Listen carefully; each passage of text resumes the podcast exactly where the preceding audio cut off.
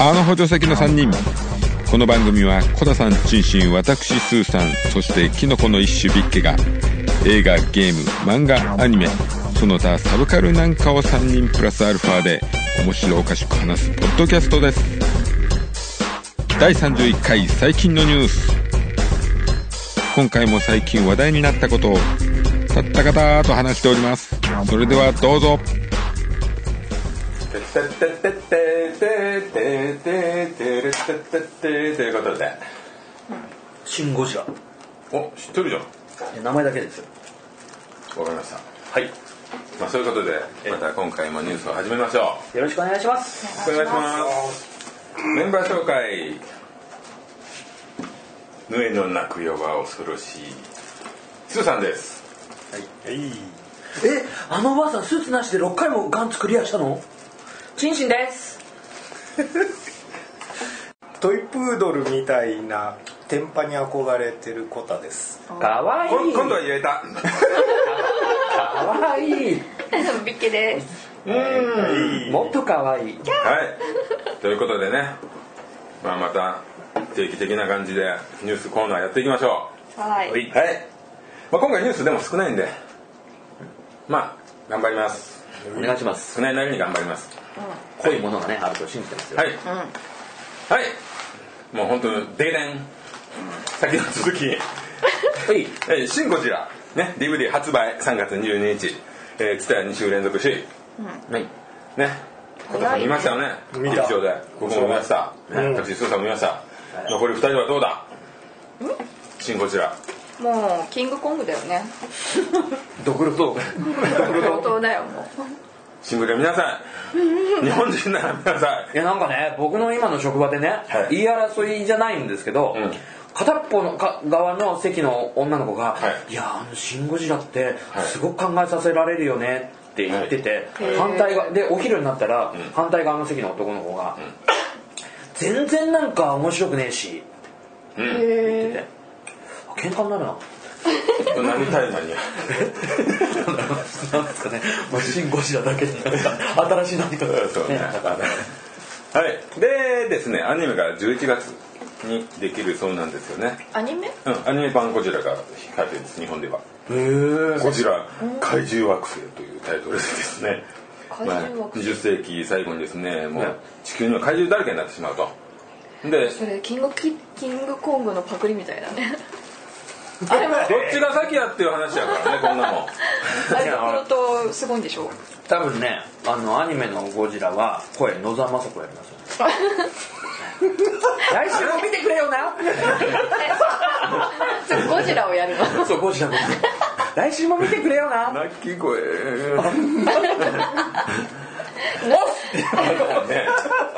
うめえのかみたいな感じねでもスーさん「シン・ゴジラ」アニメでいいのいやじゃあシン・ゴジラじゃないですこれは全く新しいゴジラなんですあでこれはもうねそう いう怪獣だらけの星になって人間がもう戦いに戦いにこう敗れまして人類がもう宇宙に逃げるっていうえじゃあその地球はもう怪獣だらけもうそうなんですねでい怪獣だらけまあまあ怪獣が出てたと、そんでまあちょっと人間は地球を捨てて宇宙に行ってで住む予定だったところがもうダメでしたっていうことで帰ってくるともう地球はもう本当に怪獣惑星になってると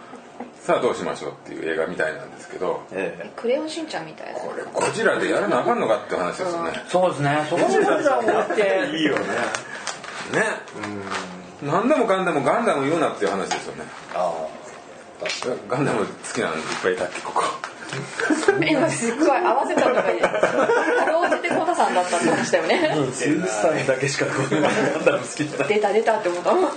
ダム見ろシン・ゴジラ見ろお前ら 物語映画。 えでもそれタイトルはもう決まってるんですかはいだからゴジラ怪獣惑星怪獣惑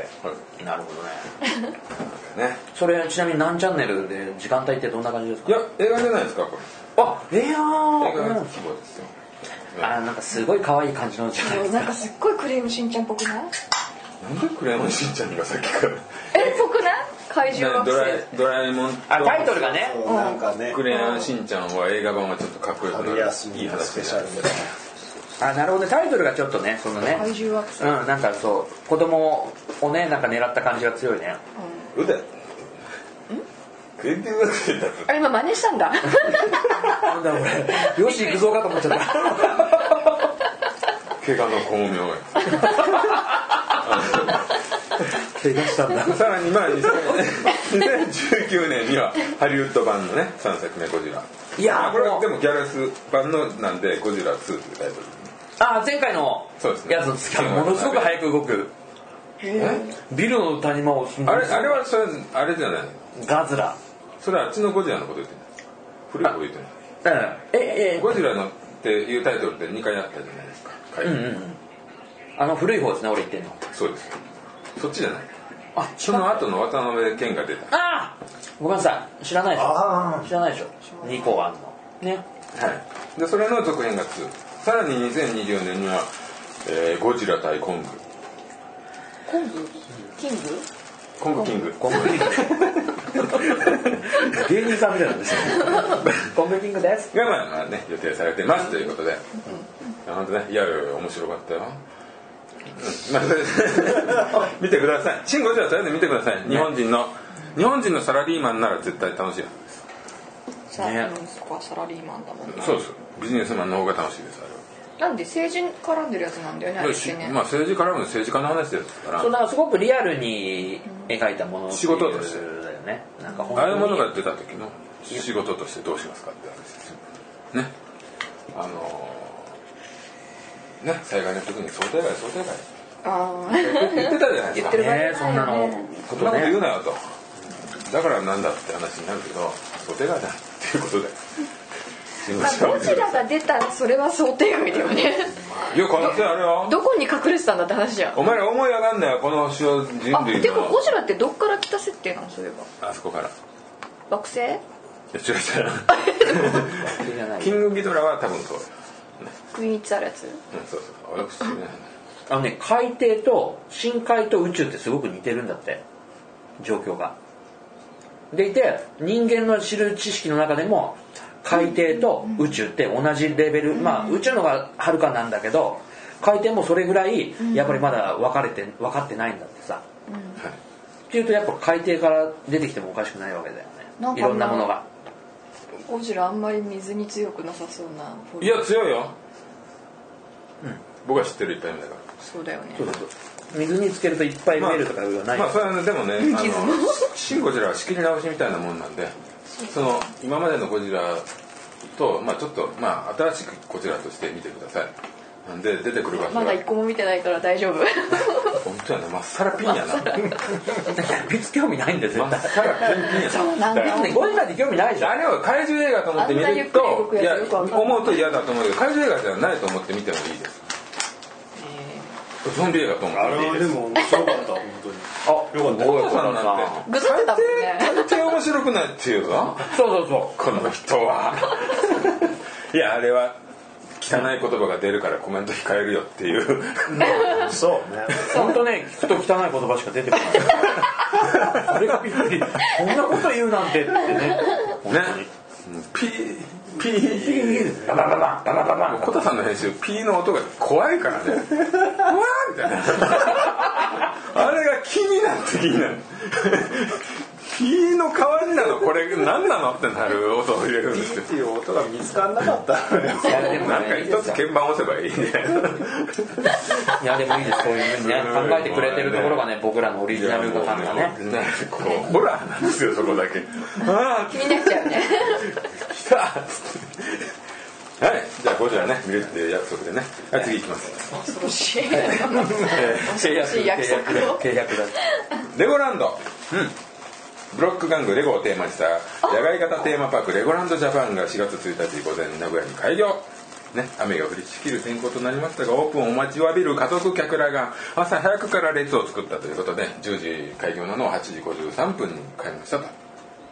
ねこれね、えー200万人の来場を見込んでるそうですいやはい、まあまあ見込みは勝手に見込んでくれって感じではすみデまィせズんニーランドで600万年間年間わかんないああじゃあそこにまあ順次てあそんな感じだったかもしれないねうんなんか500万かそんな USJ が超えただの何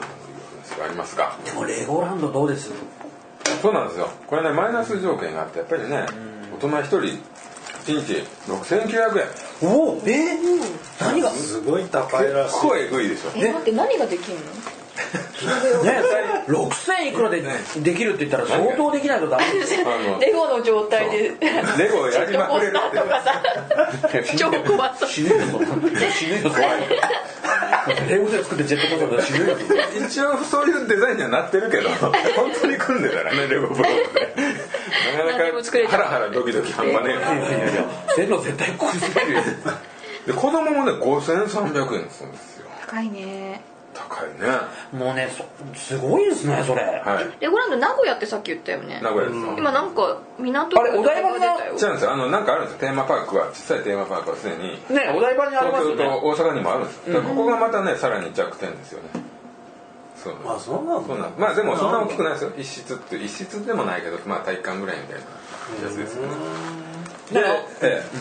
あ遊園地みえ、たラいなンやつドなんだランドに関してランドはまあ東京ドームでディズニーランドですね、ディズニーランドです ディズえニえー東京ドーム11個分ねえー、C これは東京ドーム10.5個分あ同じくらいの大きさなんだまあでもどんどん広がりますねランドは次の計画がもう美女と街野獣のところができたりとかで、まあね広がなるんか最近ねすごくニュースになりましたねゴーカートっぽいのとかもうなくなったんじゃないかなもう全部ね取り壊されちゃってはい、で USJ これは東京ドームは8.5個分はいでレゴランドはなんと東京ドーム2.5個分小規模だね桁が違うっていうねはまあまあ2.5個分でね値段は何百円しかえ7000台だよねディズニーランドってそうですね値上げして7000円初ね最近値上げしてそうですねやっぱこれ恐ろしいですようんレゴに一体どんなバリエーションがあるんだっていうねでなんか乗りたいものは自分で作ってくださいみたいな あそれだそれですかねさキャラもさなんかさこんなカクカクしたやつがうろうろしてるっていうグリーティングですよいやあれ日本と海外でやっぱ違うんですかねあのレゴのほら「スター・ウォーズ」とか「バットマン」ってねそうなんです公開そういう意味で言うあとっレゴはたねそれかと思ったよ最初なぜならマーベルも DC もやってるんですね マそーうベそうルそそうですよライダーとウルトラマンを追ってるバンダみたいな話ですなんかレゴランドガンダムも追ってるその車乗れてるよそうだからそういうのもありますよカートみたいなのだから本当にレゴしかない国じゃないからねそれ広さ必要ないからまあこうジェットコースターもあるんですよだからえあるさんただ本当にレコ性かどうかは別ですよさっきも言いましたけどこれどうですかねとまあ高いイメージはあるねねただ本当に2.5個分で乗りたいものが何個かしかなかったら半日でね大人なんて半日で回れるかもしれない、まあ、1個につき2時間以上並べば1日いるかもわかんないけどあのお台場とかは行かれ行った人いますう乗俺れば入り口だけ見たな、はいはいみたいなお土産売り場でなんか好きな人っているじゃんいレゴますねまあいますよねで子供もやっぱ欲しいって言うんですよありますかねあのええ私プレゼントで買いましたあ私じゃないよサンタ だよなんとかピーなんか一時さん さかレゴですごいリアルにでっかいもの作ったのがはいあのどっかお店行くとうんなんかこ立ってますねオブジェがねあのほらアーティストがいてはい日本でも公認の人がいて、もう職人っていうか作家がいるのよう、はいうーんでその人になるとほら海外の人はこうで僕はこういうの作りましたみたいなのがなんか作品があったりして、でも聞く限りアメリあの外海外の方がやっぱりレゴに対してそのなんだろう知識が広いなんかみんなねし知ってて、はい楽しいレゴっていうのはあるかもしれないけど日本でレゴってねそこまで、ねそうなんですよででもまあおもちゃ行ったらそれはすごい一角を占めてるしうんうんアニメもとりあえず今ね、まあ、CG アニメだけどやってますからバットマンいや違う忍者号あれバットマンやってなかっいや映画ねそれ映画でね今度やるみたいよあやってますもうあもうやってるレゴにレゴバットマンやってますこれがなんかいろんなキャラがすごい出るらしくて垣根を越えたキャラこれなかなか評判良くてひょっとしたらこの間のなんかスーパーマン対バットマンよりいい評判いいんじゃねえかっていう出来らしいです結構いいらしいたあれラジ撮ったやつだよねそうですねまあラジオそれは何作ってもいいかもしれないけどあれまあ、いろいろまあ、この忍者号も、まあ、映画化進んでるそうですよ。ええまあ、まあね、向こうでは強いんですかね。ねでも日本ではねなんか厳しい感じしますけどねまあ、四千ぐらいだったら一回行ってもいいよねっていうね。でも、名古屋だから、そこまで行くのですよね。そうだやっぱ高いね値段がレゴだけの興味で行くにはなかなかそうだよねまだ味噌カツとかの方が。うね煮込み名古うど屋んに行く理由になるん。なる きしめん食べたいみたいなそうねヤバトン。え板トンじゃなくてヤバトン。味噌カツ屋さんの。はい、まあ、これ、どうでもいいですね。はい、次行きますか。はい。デビルマンアニメ化。ね。えもともとああネットフリックスオリジナルで今度は原作を最後までやりますよとねあ今回のははい原作を忠実に、まあどんいやーどうだろうねどこまで通じるか分かんないよねそれはね原作を最後までやりますよっていうのは、はい当時はやらなかっえー、っとですねバラバラばたもともとまはあ漫もとも画だよねとマガジンでね原作を連載した時は、えー72年から73年ですねでアニメも実は企画がまあ原作と同じに始まってるんですよだからあれが原作があってアニメ作ったんじゃなくて当時っていうのはマジンガーもそうなんですけど東映から何かやりませんかと長井号に来てでそこからまあ両方同時に作ったんだけど全く違う展開というですねあそうなんだそうなんですあのその長井号はデビルマンの前に魔王ダンテっていうのを書いてて、それがもうすでに結構ベースになってるんですねあの結局人間と悪魔の立場がひっくり返るみたいな感じのなんかそういう話だったんですよ じゃ漫画のえっとえっと、はいこ本のやつで漫画でいいんだっけ漫画のストーリーっていうかあの漫画は本だなえっとなんていうの、エピソードは、はいアニメ版にはなかったそうですねあの例えばアニメっていうのは主人公工藤明は死んじゃいますね最初で死んで悪魔が人間のふりをして入るだけなんですへえねでそこで生活してたらへー「ミキちゃんかわいい」ってなっちゃって 悪魔も恋をするんですねあそうそうですねミキちゃん可愛いからねミキちゃん可愛い知れねえみたいにそんな下品じゃないシレーヌも可愛いけど なんで知れんのアニメ父出さんねんっていうね、ま あ、そんな話ねテレビだからやっぱりはいダメなんでしょうねはいあのねはいまあそういうことであでも、はいなんかその今のスーさんの話聞いてて、あやっぱ長いこと先行ってんなと思うのは、はい今、はいあの実際コミックで連載されてるようなものが、はいあのアニメ化されると、はい話をなんかほら違うところから始めたりとか、はいなんか全然違う視点から始めたりするじゃないですか、はいそれってもうね永井剛先生がもうすでにやってたってことですねうんまあそうですねねまあまあ違う方向に行っちゃったねいやここ最近すごくそれが、まあ、言い方が悪いかもしれないけどちょっとひどくてはいあのーまあひどいうん、ひどいっていうかなんかいや初めからそれやればいいじゃん普通にっていうのをなんかちょっとアレンジ加えてタッチを変えてやってみたりとか例えあのーあれですよあのほらあのクソ虫がばああああれはまあアニアニメというかテレビの方があれねすごい変えたですねあのあれ罪と罰え違うな罪と罰悪の花悪の花どっちも好きだよ そうそうそういやあれも僕はあのアニメの方がすごい好きだったんですアニメの方が生々しかったよ生な々しかったですなんねかあの可愛くなかったじゃんクソの知るやつがシルエットでブスってわかるそういやいやちょっと僕はそうかどうかわかんないけどそういうのっいてやあいつ絶対ブスよいや僕は、わまあ、人の好みだから僕はあんまり好きじゃそうなだよいっていうだけでいや俺にとってブスなの可愛かったですあいつ多分せ世間一般には多分みんな美人って言うけどお俺がマイノリティだから俺がでもおかしいわかぶったかぶ俺がおかしいよ俺少数派やもんったねはい、まあそういうのはあれよね、いやいやまあ、あれはあえてねやってあれはあれで面白いしあのあれは作る作家がそういう表現の方が適切かもしれないそうあそこまで飛ぶと、はいあのー原作ファンはねあの原作とアニメが綺麗に分かれてて、両方面白いんですけど、はいなんかまあ悪い例っていうかねあのー僕なんかは特にここ最近だとブレセルクがねはいちょっとまあ新しく今回始まりましたけどまた、はいセカンドシーズンが、はいいやでもその最初の,、はいあの6ちゃんで始まったやつはどうかなって、はい初めて見た人が、うんあれは楽しめないなって僕は三浦先生の作品はすごくいい作品で僕大好きだから強く言いますけどあれは4ちゃんで始めて夜中にやってた方の方が面白いです絶対ただ三浦先生はシャリシャリンっていっぱい入ってるけどね どっちにしろどっ ちにしろシャリシャリシャリシャリシャリもうみんな知ってるやんシャリシャリシ今さら新規もそんなにないやんャリいやまあそうですよね、うんそうそうアニメになっても別の脚本、脚本家っていうかそういうのつけたりしないでそのなんとか先生が書いているやいや脚本家はつきますよだからちびまる子みたいに作家性が強すぎるとあの人が脚本とかねまあ監修とかしてますよね、まあまあでも基本はねお任せでしょ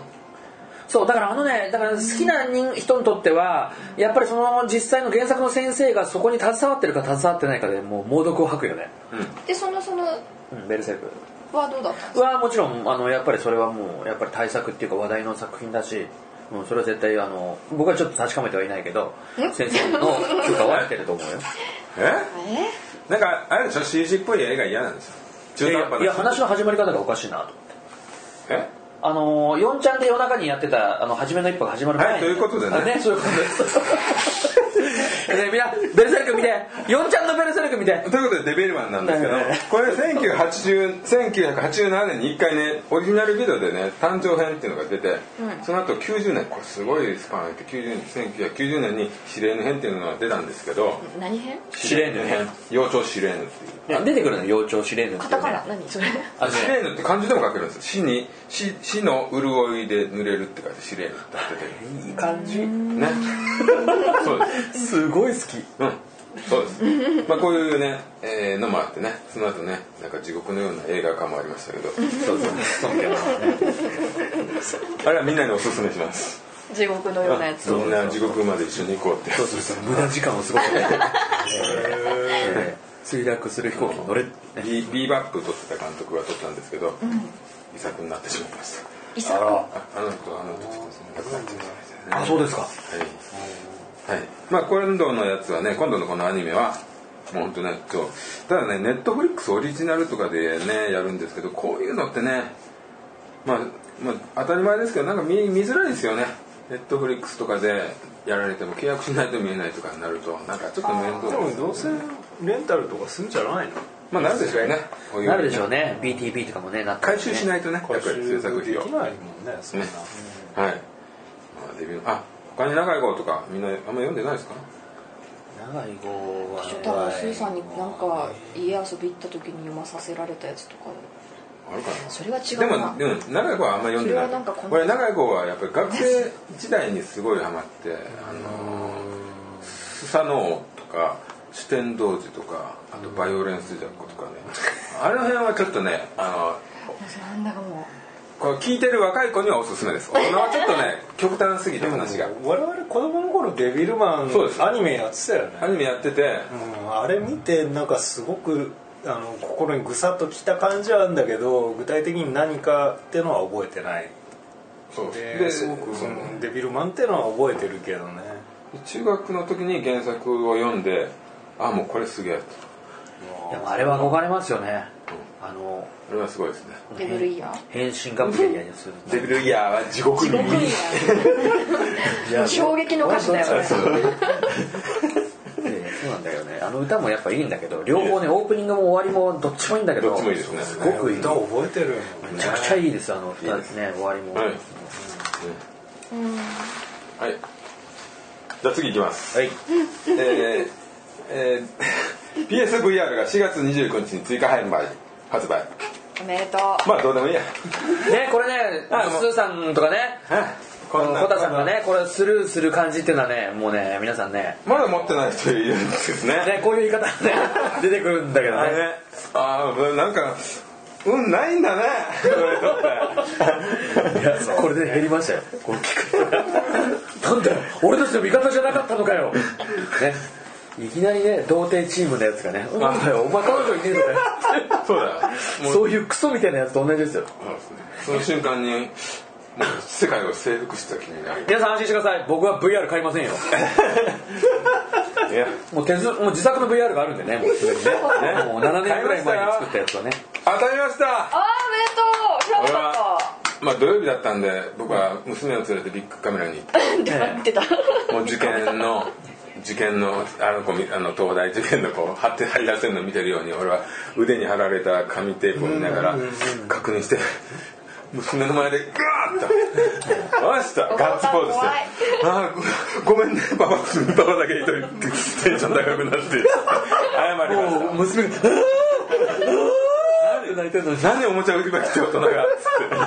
つってえーでもよかったねあすごいすごいね本当に嬉しかったあれはあまあそれ捕まされてますよきっと偽物偽物で すよ多分それメーカーそれそれメーカーあたりじゃないですかあ結構いいじゃんそれはそれでええまあいいですけどそうーえソフトって何買ったんですか何やったのまあ、とりあえずねコタさんもそうですけどもバイオハザードセブンえ小田さんも持ってるの実はわー私も当たりましたあただ私正確に言うと私じゃなくて私の嫁が当た って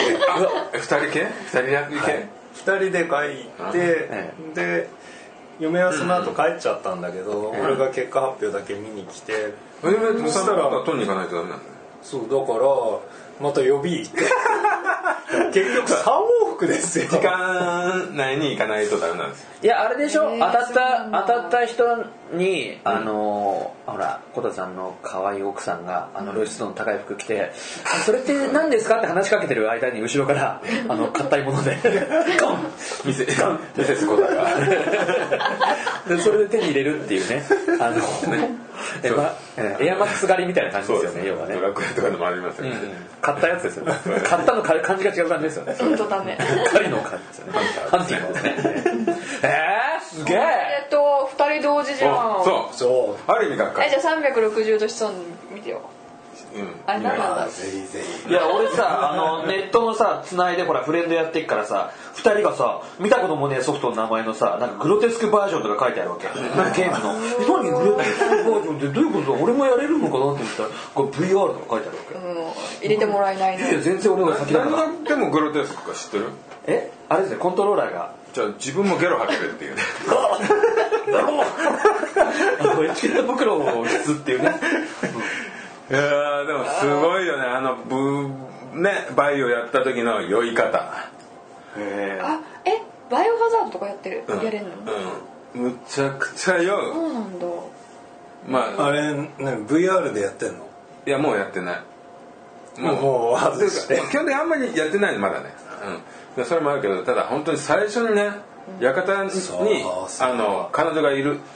と彼女が館にある館に閉じ込められてるから助けに行かなきゃ的な感じでその外から始まるのよその怪しい家が建ってるとこまでこうそれバイオハザードの話え何の話と思って 逆に聞くわ実際の実際だって唐突に唐突に唐突じゃったら今 VR の話してたのかよ俺 VR を取りに館まで行った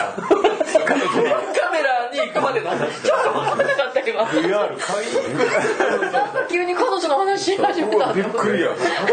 ごめんごめんで娘いるんすよ彼女がそうそうだからなんだなんだろうこの人回路が悪いふわふわになっちゃったうんでまあまあまあでそれをやっててその館まで行くのは本当にゲームで言ったら超序盤ですよねただバイオっていうのは本当に緊張感があってその初めてやる人っていうのは異常になこの2回目やった時はスーッと走っていくところもなんか出てくんじゃないかってキョロキョロするしいろんな動きを知ってそこまでやっていくのよ本当に何メートルを。待ってテンションの差がすごいいやいやいやノリノリだよ俺のこと先輩だよ先輩だよ俺先輩だよ VR の VR パイセンだよ俺悪いけどようやく来たなってこことだのよステレオの差この両の差がすごくて今いやいやいやごめんごめん話またパイセンだよ俺あの 若手漫才師のツッコミになった気持ち になる聞いてえ何が何がほんでほんでみたいな乗れねえ まあまあまあまあそうねだまあまあからその館に向かいますと館に行くまでにゲロ吐け るどんなに道口をさしてんだよどんだけ道が悪いんですかちょっといやあの森林を歩くんでこうくぐったりとかちょっと乗り越えたりとかそうくぼみに降りたりとかするとえってもうね実際に体が動いてないのにその中の人間だけが動いたこれがねきついですよね体は動かしてないわけですからそうそうそううんねやっぱ微妙に合わ違ないうんのだよよねね感覚なんかねこうねこう動きたいのがちょっとずれてたりして、それがなんかなんおかねかしくなるえそれあのクレームですかいやそうじゃないよよく頑張ってくださってると思いますいやまあまあすごいですけど本当にすごいんですよで俺はちょっとそこはもうちょっと頑張って館内に入ったんですけどでまあいろいろあってやっぱりなんかいろいろねストーリー上なんか敵が出てきてどうこうなるわけですよ当然でやっぱりゆっくり歩いたりとかしてればまあなんとか徐々にこう慣れていくんだけど敵が出るとやっぱり大慌ての操作になるんですよねこれやっぱりねもう耐えられんのっすわそれがいやなんかねその慌てる様子を俺はあのー YouTube ライブでねファミ通だか電撃だったかの人が攻略するのをやってる時にすごいで3人でやってて1人が真ん中で VR つけてやってたのでこの後ね出てくるからちゃんと気をつけて横に割りよければいいからって言ってたんだけど実際出てきてみるとすげえパニックになるそれがねめちゃくちゃおもろいのよなんかあーやっぱこれって普通にゲームやるよりも、やっぱつけてね、その臨場感でやるとこんだけやっぱり焦るんだな人間ってっていうぐらい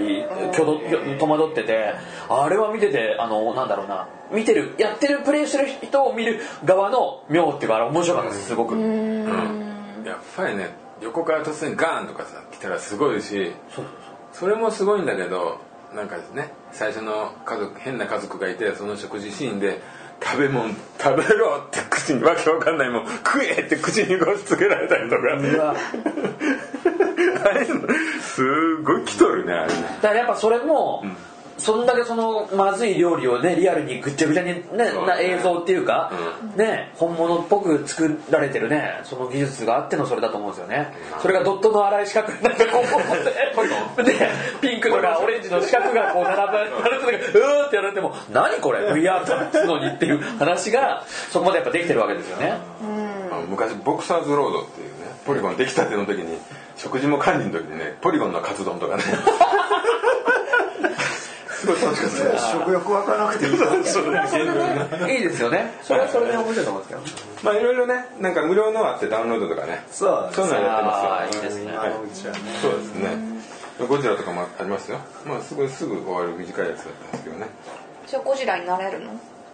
それといもやちょっゴとジゴラジラがいいね ゴジラになるのもまあ楽しいだなでもまあ一応あのゴジラが街に街を荒らしてるのをこうただ見てる人 逃げれない動けないあもう見てるだけああもう飛んできたやられるみ たいなそうそうそう本当うんそれをしかないゴジラをこう見てるのそうそうそう何それピリってなってあどこどこつってそうなんだでああと僕ねこの後ね次回の分のあのやる映画まあ内容言いませんけど、えそれのもう僕は実は VR で見たんですよあら映画見見ました映画とか見てないですちょこっと見たあの VR で、うんどうなんですかいいですよ VR でスクリーン並みそうね本当にへだーから画面はううあの固定だから自分がこうこう見るの本当に端から端を首を動かしながらえ端は見れないでしょだって首動かしたらだってこうやって動いちゃうわけだからちょちょちょちょちょっとそ映の画は端まで動かないはちゃんとここをちゃんと見ようとしたらまあ視界には入ってるけどちゃんと見ようとしたらそっち見るでしょ人間えそういうことしたら本当に画面は固定だからこうな目で追えるえへえだから部屋とかまあ俺ねビッグヘッドじゃない、だから VR から若干光が漏れることがある月男みたいなやつがびっくりしたでもみんなうなずいてるだからなんか野球でもあじゃあブッビッグフットまあいいですかえそれはあのすいません僕持ってない人間ね僕今ね聞いてる人も持ってない人多いと思うから全然持ってない人多いと思うから聞くんですけどねあのやっぱりそういうのって寝ながら見れます全然うん見えるんですよだからどどこを軸にするかっていう仕切り直しができるんですよあの本リモコンによってあ設定をね向いてる向きに対してそこが中心っていうかそこが正面っていうふうに設定できし直せるんで寝転んで状態でそこのボタンを押せばそこが正面になるんですねあのどういうふうに設定されてるのか僕あのゲームオンの時にね試着させてもらったくらいしか覚えてないいや試着もしてないな僕あのなんですけどあれってあた寝た時に頭にこうなんかこうゴンってこう器具がこうかかったりとかそういうのないんですかそれはかかりますよだからふかふかで寝ないと枕とかねクそうッションをそうそうふかふかああじゃあダメだな俺そば柄はダメだそうですよえでもさ重力重力があるからこう乗せとけばいいじゃんえベルトしないでこう乗せとけばいいバカじゃねえかなんでじゃあじゃあこういう感じなのえそうなガのバッと固定するのえ前だけどゴーグルみたいなやつじゃないのこゴーグルだけど後ろも固定なのそうそうそうだって振り向いたりするこうやるんだずれちゃいけないじうじゃそなういそうそんだうであゃのん全部そうはめそるんうですよでそのコードのつながってるところの範囲からは離れると爆発の頭の上からというかそうなんですバンってガンツみたいにエリアから出るとバンって頭爆発しちゃうから怖いあの気をつけてくださいねっていうしのばはらく走っていく感じそうそうそう余力でパタパタパタパタパタパタパタあの鶏が首離れてゴロゴロゴロゴロって走るからそれマジやからえいいじゃないですかまあね面白いですよねいやーすごいなーでもね自身があれ持つとポルノしか見ないでダメでいすや僕ねちょっとそれ今言おうと思ってたの今今この後言おうと思ってあたれのねあれねテテレビは、えテレビは例えば普通のテレビを流しながら 画面はこっちにすると周りにはバレないおおすげただ周りにバレない状態で下半身脱いでやっててそこが周りが見たら何を見ながらやってんねんっていう話になりますけど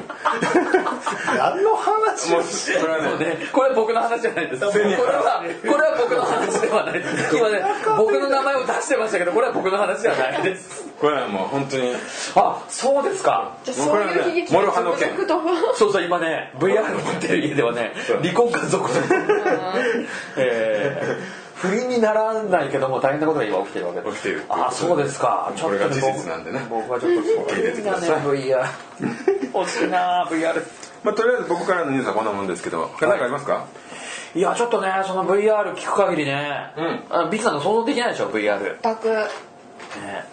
いやでもこれあったら、はい今話聞く限りゲームやらなくても映画をね、シアターレベルで見れるっていうのはそうですねこれはいいですよなねんかあのまあ私グエムルで気持ち悪くなっちゃったからグエムルいやそれ関係ないじグエムルファンゃんが内容じゃんあ違う違う違う VR じゃないよなんかあのこ角度えぐいわう違う違う違うハンガンの開発ばかりするんだったらねだ からいやだって聞いてる人分かんないグエムルなんかね急にね映画批判から入ってました関係ない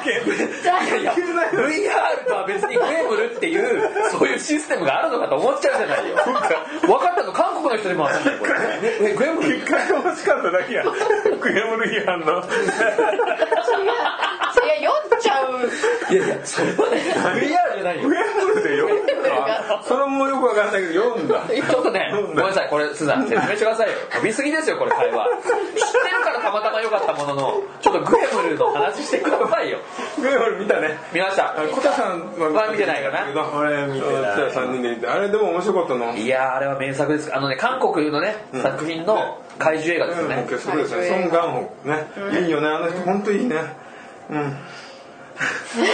うわぶち壊し何急にグエムルじゃあえ VR ってああいう感じじゃないのかなたなんでいや、ああいういやあれはあれは何いやえ、待って待って待って待って。ちょっとね、もうねもうやめようそこのれ VR を取れよ。そう VR を取って話せよ。もう。つけたまま喋るんじゃないよ。本当に。同じところは見てないよ。お前お前さんは4万と遊んで VR 見れるやんか怖っ。怖っ。俺嫌い、そういう VR。俺その VR 嫌い。違うのかな次元が違うもう違う星のまああのパラレルワールドですそうですね。もうねちょっとね、もうついていけないね。まだ、まだ、まだね、地球にはそれ来てないよ。そうなのえそんなに今回のタイトルグエムルになってまうわここでね。そんなまにさか言われるねと、思わこなこでかっまさかハンガンの会話が出てくると思わなかったから。なん かたすごい共お感すすすめなるんでと思った本当におすすめなんで見てくださいいやこれは本当におすすめですいやこれはマジマジでおすすめです映画自体はね、ただ別のおしはいぶっ込み方がおか しい、はい、はい、じゃあニュース終わりでいいですかそうですねはいでですねここであの前回のはい高橋ひとみさんのお話おはいはいおおおあれに対してこうねいくらいくつか、まあ、3件ね3件えすごいうちらに関してですよこの短いスパンで3件来たっていうのが奇跡ねです、ビッツがね尻尾振りすぎもねウキウキすぎもはいイエーイまあ紹介していきますねあお願いしますイエえーまずねツイッターのうちらがこう上げた時にえ返信でねお手紙をくれた哲斎藤さんっていうのがいまして、まあ、これは完全に俺の身内なんですけどもですよねなんか聞いたことあるな名前がこの人はねもうほんと50超えてねうんあの今漫画描いたりとかねうんあのほんとカスタムカーとかね作れるねゼロから、うん、例えば普通の車をウルトラ警備隊の車に改造できるとかね捕まんのすげえいやいや今まあだからその 範囲内でいやいやこれいやそういうことも可能な人ねまあその人がねまあ来た文章がありまして、えー高橋ひとみって褒め言葉でしょあねそうだよねねこの間あるおばさんにこのね鉄斎藤さんはですね、高須委員長に似てるって言ってたのでああってなってそれはやりにいってるよねちょっと続けていいですかええはあってなったんだけどその人にはあの年齢の若に割に若々しいという意味だったらしいとそういうこといやいやいやあその人の中では今の郷ひろみより高須委員長に似てるって方が褒め言葉 でもやっぱり高須は嫌だな嫌だったということでねすげえなまあ、うん、なんかねそのえまあ俺は知ってるから例えがひどすいぎやるこの時点で言うのもまだ早いかもしれないですけどやっぱり高橋ひとみ褒め言葉ですよだと思いますよはいはいはい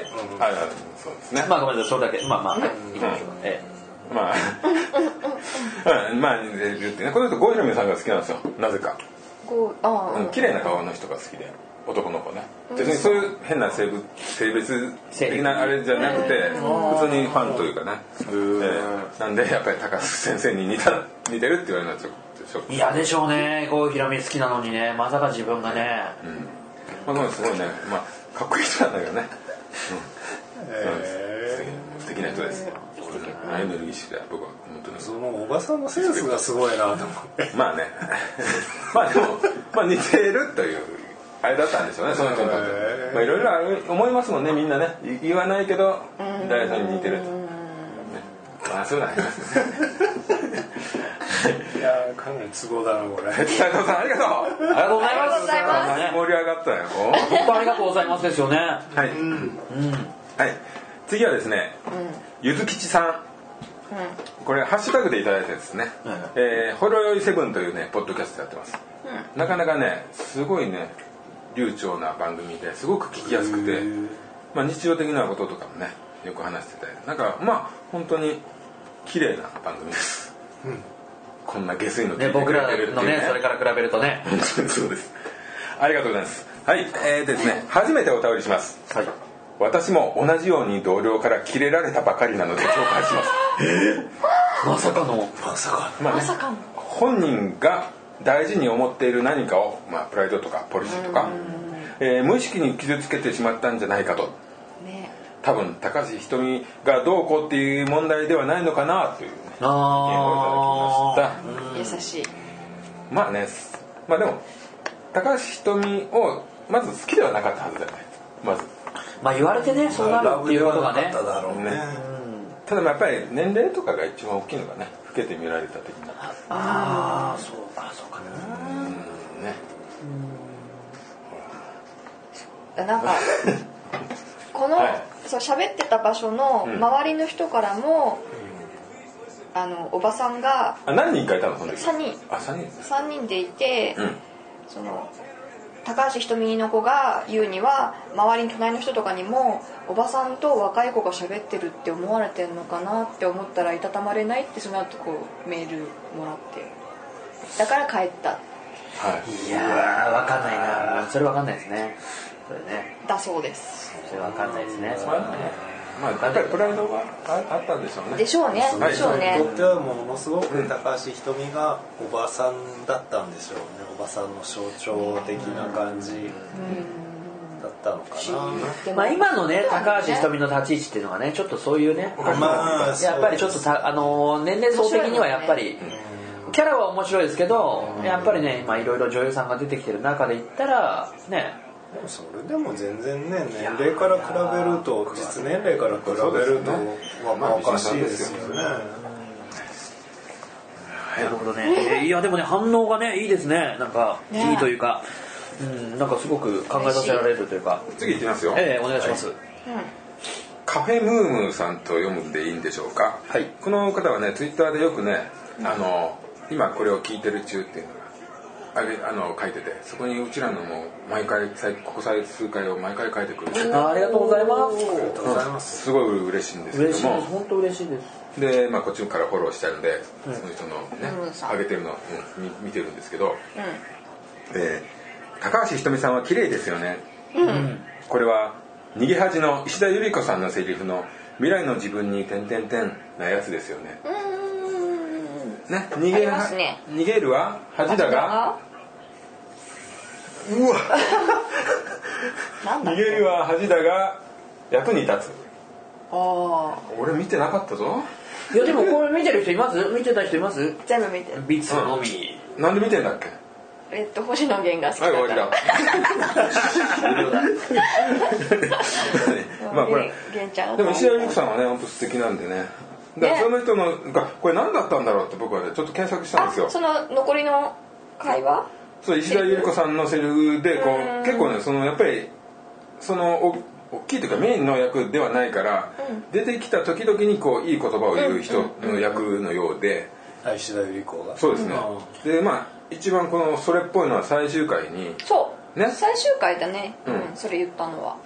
ポジポジモンって誰なんですかあえっとねポジティブモンスターって言われてる誰役役やってた秋田劇場じゃないうん人え秋竹城の違いました帰れでも柴田理恵最近出てきたようななんか若い子なん女優ですさよん若い若い子なんですよ年女上優さだんから若い子がその石田ゆり子という石田ゆり子の設定は独身なんですよもう50近くあ49 49ですですかね、で独身という設定なんで、まあ、それに対してのまあセリフでですね、同まあじ男の人を好きになそうなんっでてそ,、の男の人は石田ゆり子を取ったでポジモンって言われてる若い女の子を振る時に多はい分なんか言ってそれをなんかはい怒りをぶつけにねその石田ゆり子のところにポジモンが来て喋った返しが多分このセリえフそうかなわかんないけど17歳も違うのに恋愛対象ってことはないですよねそうそうそう年までよくご存知で50にもなって若い男に色目使うなんて虚しくなりませんかだって訂正箇所が多すぎてどこから赤を入れたらいいのかっていうあね編集者だからね石田ゆり子あなるほどねあそういう役だからね、なるほどそういう言葉を使うわけね、まああのですね49ね正確に言えば49アンチエイジングにお金を出す女の人はいるけど大いに進んで金を出す女はいないと。ね、でゆり子さんは「あんたは随分と自分の若さに価値を見出しているのね」と、ね「お姉さんの半分なんで」と、ねまあ、ただねこの若い子がねその年齢に対してこうね、そういうふうな見方をするっていうことに対してですよ、あのあなたと同じような女性はこの国にはたくさんいるけども今はあなたが価値がないと切り捨てたものはこの先あなたが向かっていく未来でもあるのよと、ね、自分がバカにしてたものに自分がなるそれって辛いんじゃないっていうね、私たちの周りにはたくさんの呪いがあるのとあなたが感じているものそのいるのもその一つと自分の呪いをかけないでとそんな恐ろしい呪いからはさっさと逃げてしまいなさいとまあねこう年を総合みたいなことを気にするかどうかっていう話ですかね僕の解釈はそうなんですそうですそうねですそれねはおいおい自分も辛くなるよと、ね、年っていうことを気にするとねまあこういうことなんですけどやっぱりね上まあそうか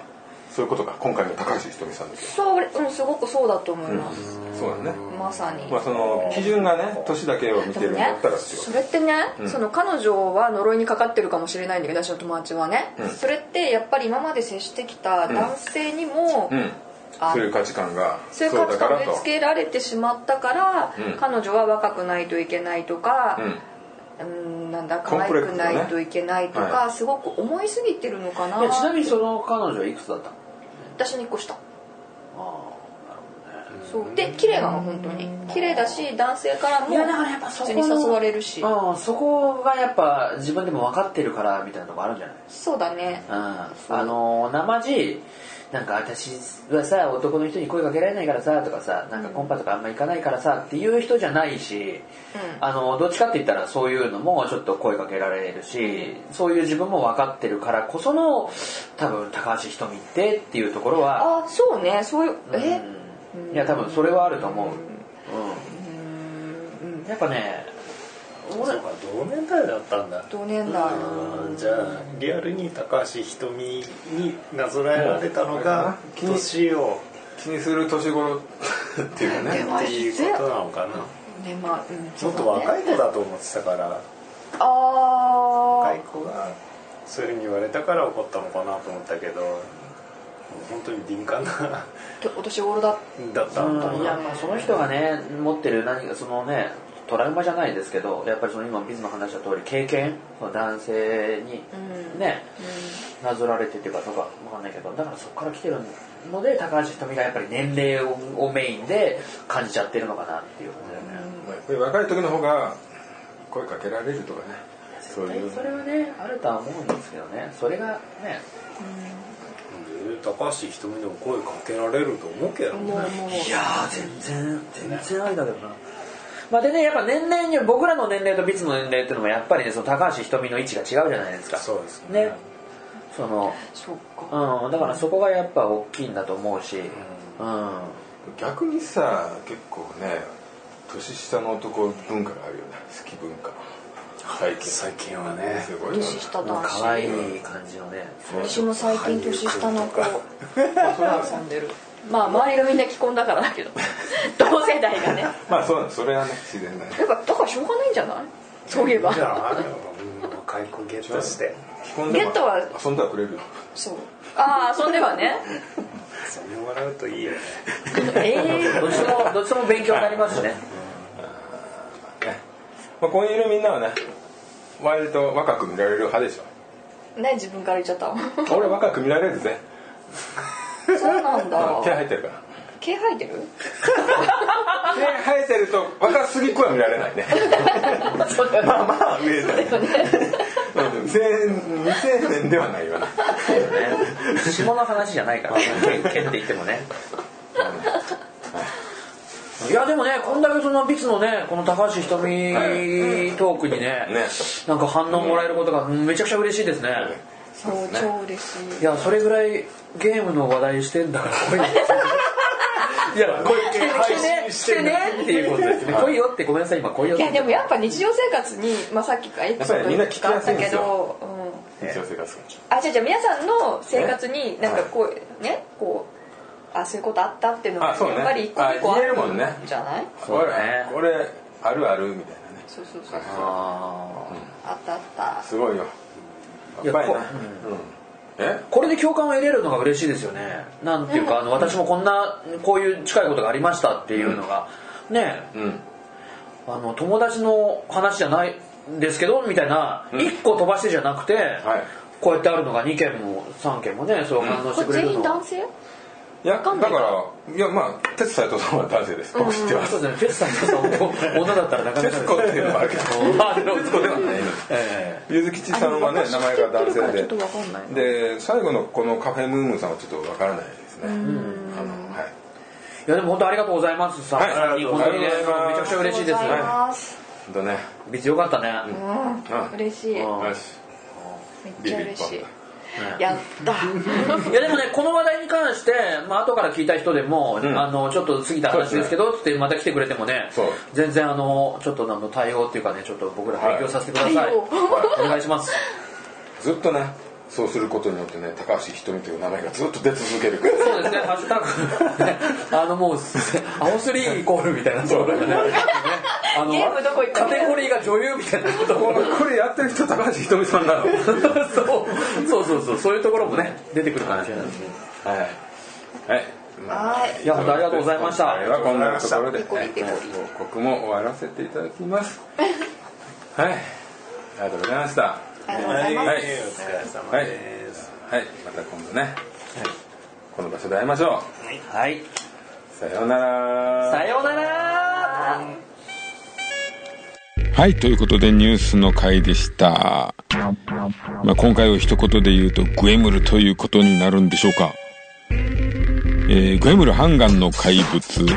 はですね、2006年の韓国映画で、韓国では観客動員1230万人という同国の歴代動員記録を塗り替える大ヒットとなったようです。えーおすすめの作品です。